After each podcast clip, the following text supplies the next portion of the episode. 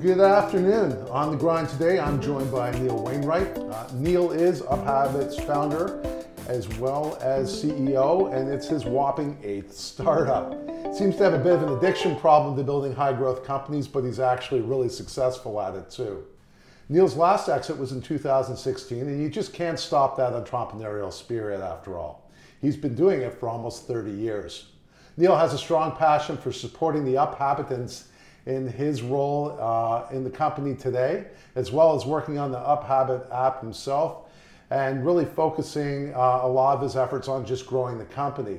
He's got that engineering background, so it's not surprising to me that he's spending a lot of time with the app and probably the customer and user experience side.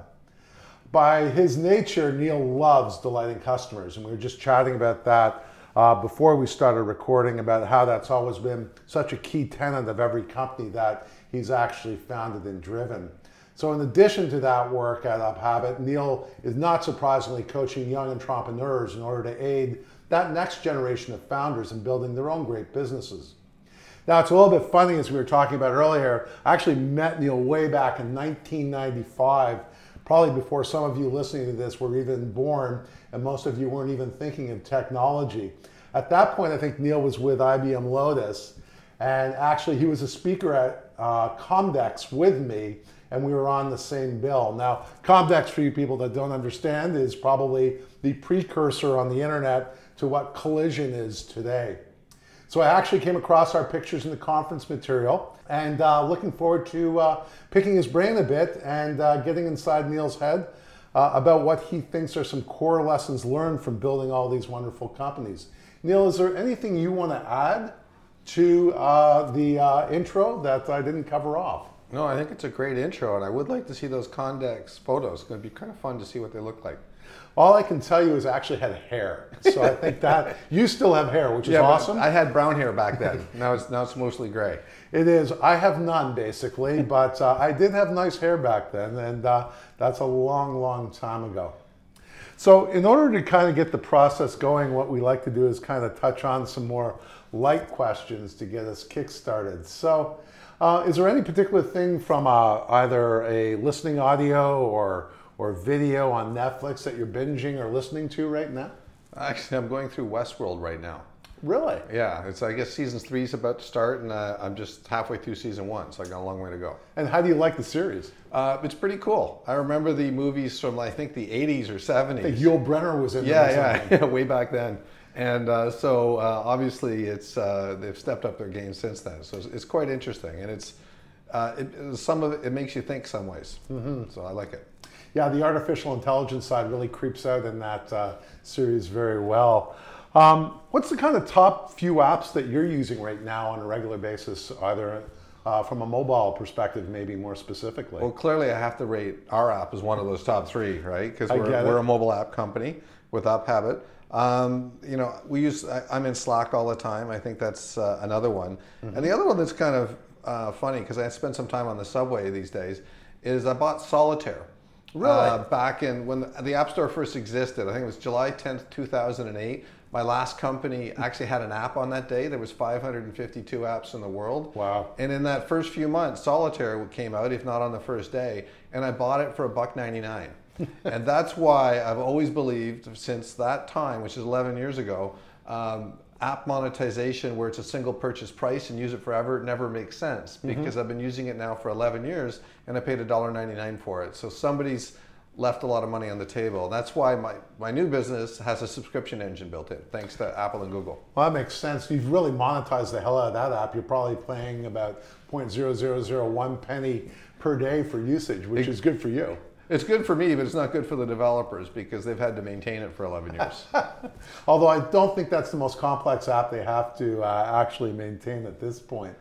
Um, any specific books you're reading right now or things of that nature that have really uh, caught your eye? Um, Talk Triggers is one I just uh, just finished, which is all about uh, word of mouth marketing and, and how to get um, some buzz around your product. Another one is Play Bigger, Okay. um, which is all about how you uh, define your company and how you grow it, not just from a, building a great uh, company and a great product, uh, but also defining a category with which you can dominate. Okay, Very interesting. So, how did you come up with the name Up Habit? Uh, well, those are the branding people that did that. Um, the original name was going to be called Contact Cheetah because um, very different. My, my, wife heard of this uh, company called Survey Monkey, which we already know about, and that had mm-hmm. monkey in it. So my wife was thinking about, okay, what kind of other animal can we use? And since we are a contact management relationship app, she thought about contact in the name, and then she thought about cheetah because it's a fast, it's a fast uh, animal. So she came up with Contact Cheetah, but of course that didn't make it past the branding team. So that was the initial name, though, and then it moved to Up Habit because again, it's all about you know moving your ha- habits forward, and, mm-hmm. for us, it's all about relationships and building better relationships. So why not have that as a great habit? And that Habit came out of that. Now, a little bit of curiosity from my standpoint. Obviously, there's a very big app in in uh, that market. How are you differentiating against the the LinkedIn's of the world and and uh, really pressing forward? Well, one way to think of UpHabit is it's uh, everything that LinkedIn should be but isn't, um, and, or everything your local address book should be but isn't. That's another way to look at it. Um, you know, we bring all the contacts together from emails from your local address book. We put them into one list. Mm-hmm. Um, then you can set reminders, and these reminders are not like you know call someone on Tuesday. They're like I want to speak to someone every three months. Okay. And what happens then is UpHabit sets that cadence, mm-hmm. and then it'll start reminding you on that cadence, hey, it's time to talk to whoever you want to talk to. And it's really interesting. I'm up to over 270 relationships now. Okay. And I, there's no way on earth I would ever be able to stay in touch with and think about 270 people on a regular basis without our product. Mm-hmm. So it's solving a real need for me, which is every I'm really busy. And as a CEO, you get very interrupt driven. Mm-hmm. So things you know, things that are uh, on a more background basis tend to slip through the cracks, which is a, a lot of what relationship maintenance is, uh, or relationship building, and it really helps me with that. Yeah, that makes sense to me. My mental task list tops out at about 10. Yeah. And then you're thinking, oh, you know, I should have phoned so and so or emailed so and so. So the, I like the whole concept of being able to forward set that task list and it just keeps it going for you. Yeah. I think that's a huge benefit. And our focus is on authentic relationships. So although we'll surface the fact that it's time to talk to Neil mm-hmm. or David, um, it doesn't doesn't tell me what to say. Okay. Because I want it to we want it to be an authentic uh, conversation that you're going to have. Okay. I do have some people that reply to me and say, "Oh, okay, does UpHabit tell you it's time to talk to me?" Mm-hmm. And I have to say, "Yep." yep. Um, and I say, "It doesn't tell me what I'm supposed to say." Mm-hmm. And um, UpHabit also has notes in it, so I can make notes about my conversations with people or how I met them, okay. and then that's a, a, trigger for me when I'm reaching out to them to actually know what to speak to them about. Okay, so a little bit of context in there as well. Yeah, we, we call the space personal CRM. Okay. And um, it's it's an interesting term because most people who are not in you know software or use it in sales wouldn't know what a CRM is. Yep. Uh, customer relationship management, but it is something that sticks, and people do search for personal CRM on the internet because there are Google searches when they're trying to look for something to help themselves with their personal relationships. Mm-hmm. So that's basically why we, the, the category we play in. Okay, that makes a lot of sense. So um, when you and we've really kind of touched on this when you really founded Up Habit, what was the catalyst moment? What was what caused you to think, wow, we need this solution in place? Was there something that happened to you that really drove the thinking around Up Habit? Well, when I had my last business, it was B2B. This one is B2C. Um, but in my last business, it was B2B. And what I noticed in Salesforce, because we use that as our corporate CRM, mm-hmm. is that whenever I looked at any account, and you know the opportunities one lost and all that stuff there was always one contact and one contact only against that account mm-hmm. because in salesforce you have to have a contact to be able to log an opportunity and stuff yes but in the case of some of our, our larger clients that we, we, we sold and won, there might have been 10, even 20 people that we had conversations with along their decision path mm-hmm. or in ongoing support and working with the finance teams and all that stuff. So there was a rich uh, number of contacts that never made it to Salesforce. Okay. Never made it to our marketing uh, engine, so that we couldn't, you know, do drip campaigns and nurture them and, and and give them information relevant to our business even after they became customers. So my original thinking around UpHabit was it's contact discovery mm-hmm. out of your address book, out of your emails, and then offering to add those contacts to your CRM like Salesforce or HubSpot or mm-hmm. or marketing systems like uh, Marketo. Yep. Um, and I kind of pivoted a little bit, and I did have some help with that. I, I did uh, have a consulting branding company that helped me with that a bit. And they were they did user research and they found that um, while that's an important thing from a CEO's perspective to have deeper contact coverage, and a, and a chief marketing officer certainly would, would agree with it, uh, the, the day-to-day salespeople that were actually talking to the uh, opportunities and working the deals, they didn't really care about it so much. So I knew I'd have some friction. But what came out of the user research is that everybody has a problem staying in touch with the important people in their life. Yeah. So that's when we did this pivot to what we do now. Okay. Well, that makes a lot of sense to me. I mean, when I think about even all our customers for myself, it, I want to reach out and talk to them at least once every four or five months. And as you know, that unless something's set up to tickle me and let me know that that's going to happen, that gets really challenging. And the CRMs, whether I'm using Salesloft on top of it or anything else, they'll do cadences, but they don't do them in that method. So I think that makes a lot of sense. Yeah, and, and the, the, the number one thing that happens with those cadences in a traditional CRM system is it's overdue. It's always overdue. you never true. you never call people on that date. Mm-hmm. Um, certainly if it's if it's certainly pre funnel or post funnel, like they're a customer. So with Up Habit, we have this cadence of you know every three months, one month. You can make it every third Tuesday if you want, mm-hmm. but um, what we what we don't have is the concept of overdue. Uh, in UpHabit, you have a tab that says today, Yes. And that person will, you know, if it's due today, the person will show there, show there today. If you open the app tomorrow and you haven't acted on that person, they stay as today.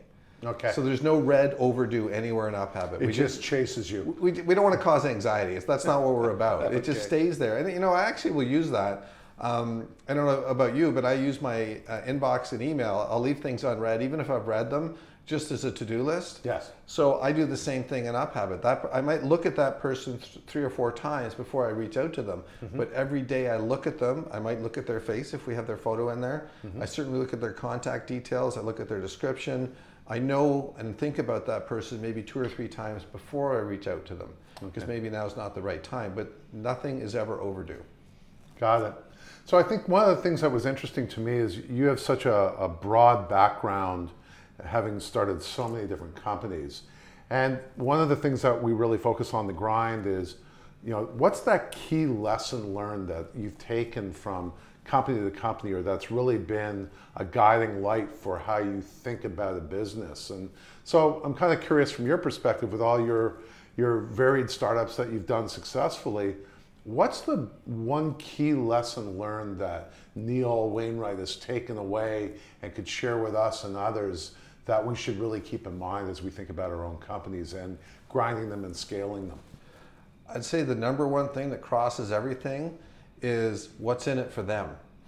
So when I'm thinking about my team, my the, the team we have at UpHabit, I'm always thinking about the employees and what I can do for them. Okay. When I'm when I'm talking to our customers, we call them habiteers. Uh, I'm thinking about what what can I do, what more can I do for them. Okay. Uh, and when I think about my product, I'm you know, like, what, what more can I do for it? Like, how can I contribute? It's not about what's in it for me, it's what can I do um, for everything else.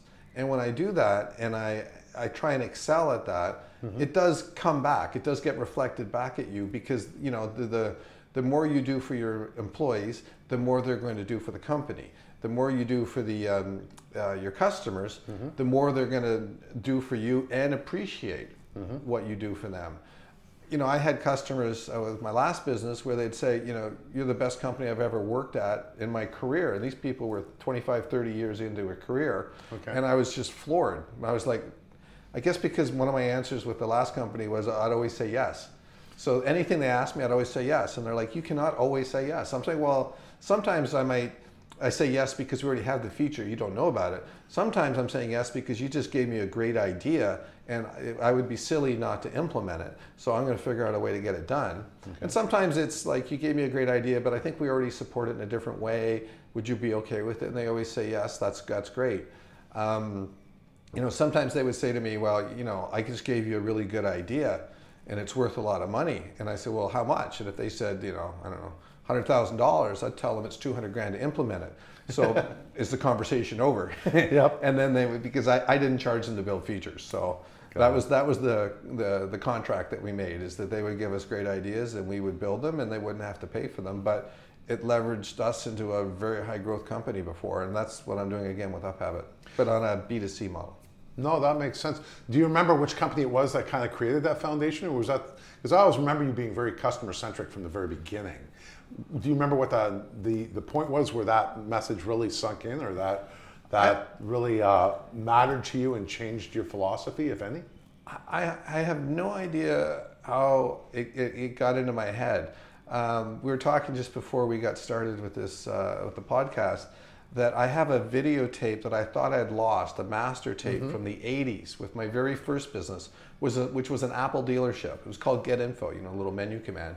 And, um, and I, I, have a video that we prepared for customers. Mm-hmm. And one of my customers was in post production video. So he I think for it was like a contra deal, like a uh, you know I, I gave him some free stuff and he gave me his free time, but it was a professionally edited video, and I'm dying to see that video. I just found the tape. Mm-hmm. I haven't had it converted to DVD. I hope they don't lose it in the conversion process, but I believe you know that it's been going on for over 30 years. I've had this obsession about um, teams, uh, internal teams, and an obsession about customers. Okay.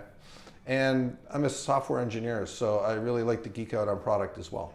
Yeah, well, I, I, that part I definitely take away every time we chat about what you're doing with the product and everything. And I think what's very interesting is do you think, as a technical founder of a company, you approach a problem differently than if you were, call it more of a sales and marketing founder?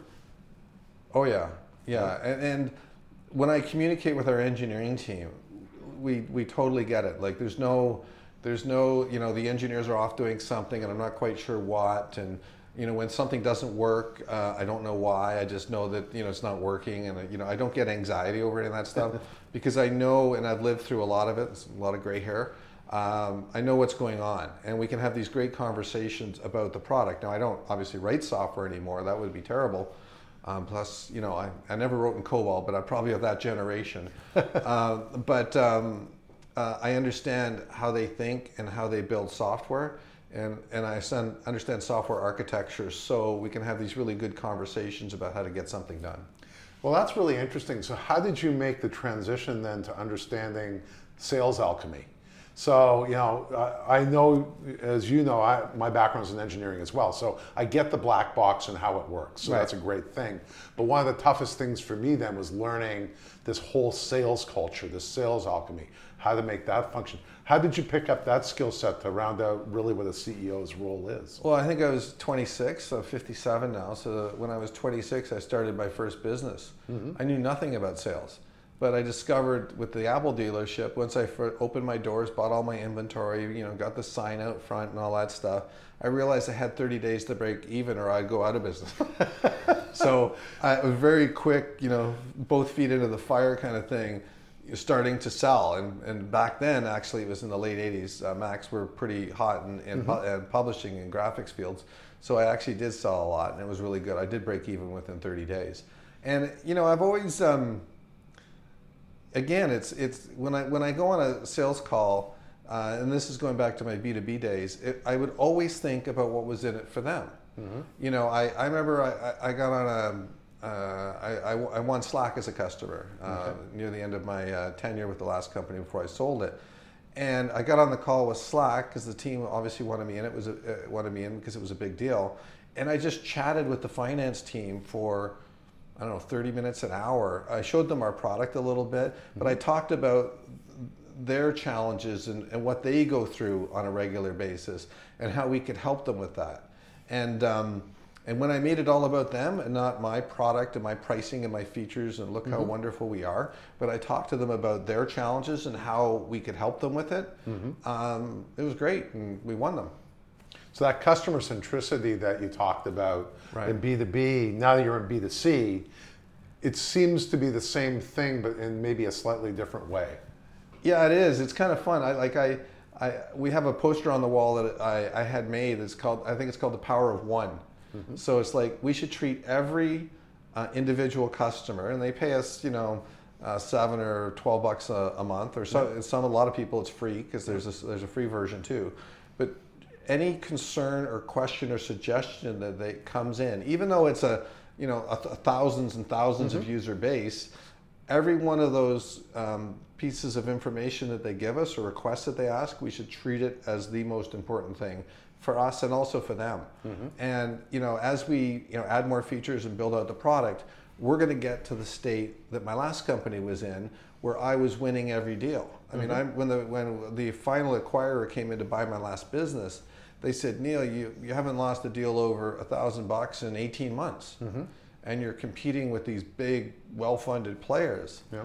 And I looked at the uh, acquirer and I said, yeah, that's true. Yeah. You know, and um, they wrote a nice check because of that. That's Um, great. but part of it is because I added all these capabilities to the product. I listened to the customers so much Mm-hmm. that when it came time for me, like I won Marketo as a customer, and when they asked me how long my implementation process was back then, and they were being told by one of my competitors six to nine months, Mm-hmm. and they, the Marketo asked me, they literally said on the phone call, "Well, what is, what's your project team? What does your Gantt chart look like? Who's your project manager?"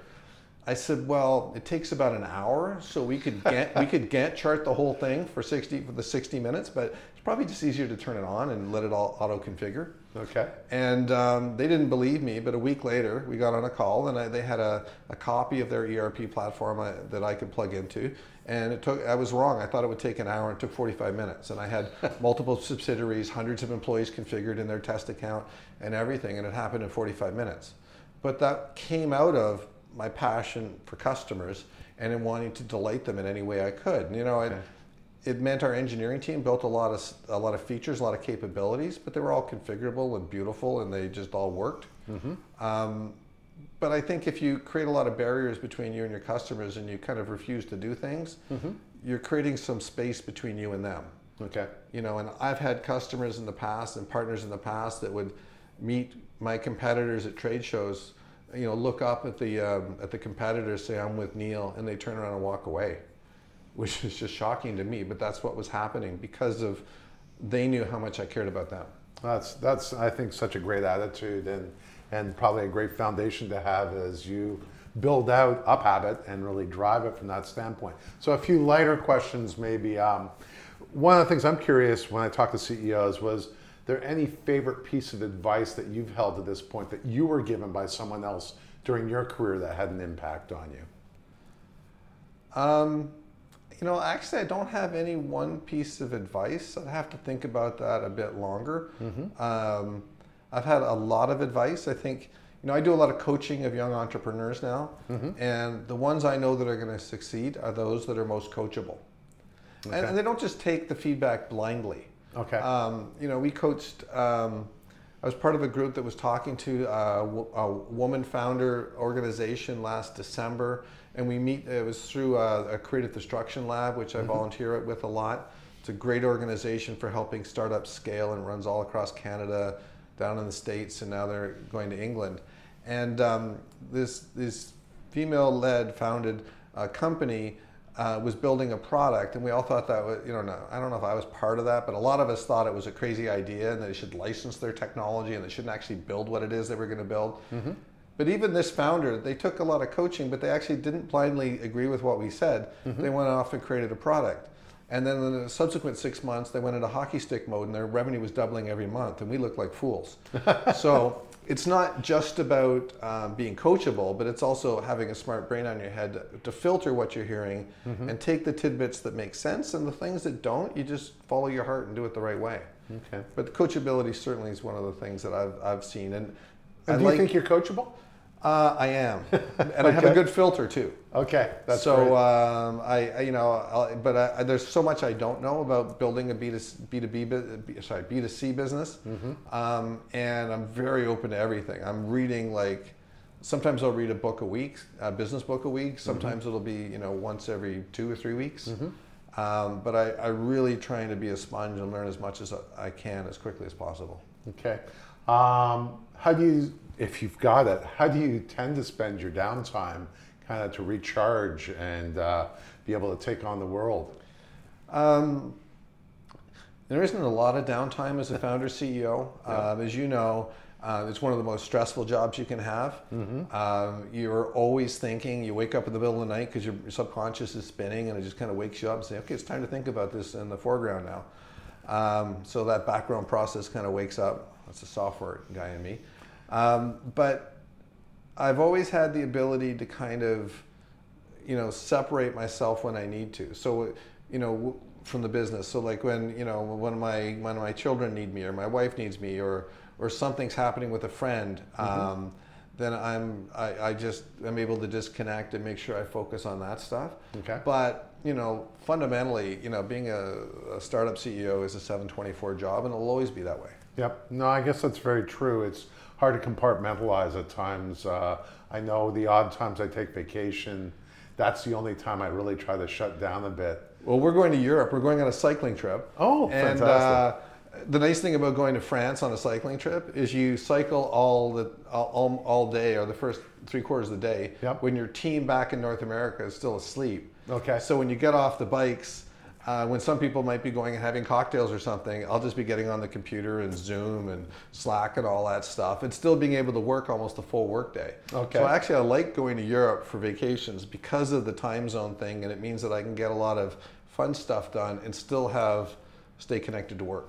And you're cycling, so you're getting decent exercise at the same time, which is fantastic. Yeah, I was, uh, you know, when Up Habit was younger, actually my gap between Up Habit and my last company, I was on the spin bike seven days a week, um, every every day, and now I'm down to three days a week. But I play squash and spin bikes and lift weights and That's do good. yoga, and so I'm doing all that stuff to keep Yeah. myself balanced. And that is actually one thing that I see coming up with younger founders is they don't realize the grind. Yep. You have to reference your uh, podcast, and it's a concern now in terms of founder mental health. Mm-hmm. You know, because it is a, a huge amount of stress that's on a founder. Yep. And those of us that have kind of grown up um, doing it over the last 30 years, the pace of business wasn't so fast 30 years ago. So we kind of got eased into it. But Mm-hmm. Yep. um, now people that are starting out for the first time, you know, business is going at warp speed and it's a grind to actually be a CEO. So they're getting hit both times. So I worry about that. Most of us aren't unicorns, so it takes a lot of time. I also find that the downtime, uh, we both cycle, and for me, I, I cycle in and out uh, where we live into Toronto, so it's about a 65 mile round trip. But that quiet time of when I'm cycling, avoiding cars, Yeah. but it's, it's actually great thought time. Um, so I think even though you're at one on one hand, you're actually taking a break uh, and physically doing something that's great for you. It's actually it's it's a great way to cleanse out your brain and think about new things uh, from that standpoint. Yeah, even even the weekends. My team, the entire company's learned to put Slack on snooze on the weekends. Okay. Because when I have my, or when I'm, on- when I'm, because on the weekends when I'm alone or with my family, I never stop thinking about the business. So I start populating Slack almost on a, you know, every few minute basis sometimes with ideas and concepts and things. Okay. So the team have realized, and I actually asked them to, you know, snooze Slack on the weekends. If I have something important, I'll reach out because I don't want them to get overloaded with the fact that uh, I'm a 724 person as a CEO, but I don't want them to be that way. No, I think that's uh, very uh, smart in terms of making sure your team's in the best possible position to execute by not trying to keep up with your hours necessarily, either as a, a badge of courage or honor to say, hey, I can do this. Yeah. I think I'd rather have my team fresh. I mean, in technology, there's always push times. Like we have a big release coming next week, so there's a big push on for it. Yep. But the team, the difference between the team and the, the founder is that the team will do that push, and then they'll have gaps in between where things are normal. Mm-hmm. Founders, they don't have those gaps in between, and that is, I think, the difference between a founder and someone working in a startup. Okay, no, that makes sense. Any closing thoughts, Neil, before we wrap up uh, our discussion today? Um, just you know, you know, for, you know, for those that are listening, it's it's you know, if you're going to build a business, it's all in at 724. Think about your everybody else more than yourself. Okay. If you if you have that as your mindset, things will work out typically very well for you. Okay. Um, it's when you start thinking about your own needs ahead of customers, the employees, or the product. That's when things uh, can get a little more challenging, and you'll find that you're not really getting out of it what you feel you're putting into it. Mm-hmm. So uh, I'm very much a giver and a, and, a, and a contributor. And at this stage of my career, I want to give back more and more. Yes. And I think the more you do that, the more it actually works for you in the long run. No, I think that's fantastic advice, and I think you know, to your point, it always comes back to you, and and usually in multiples. So I think taking that attitude really has a big impact on everyone around you. Well, thanks very much for being on the grind, Neil, and best of luck with Up Habit. I'm sure we'll be hearing a lot from you very, very shortly. Thank you very much. I appreciate it, David. Take All care. right, take Bye. care. Thank you for tuning in to Floater Founder every week. We look forward to bringing you more content from more amazing people in our city. Until next time.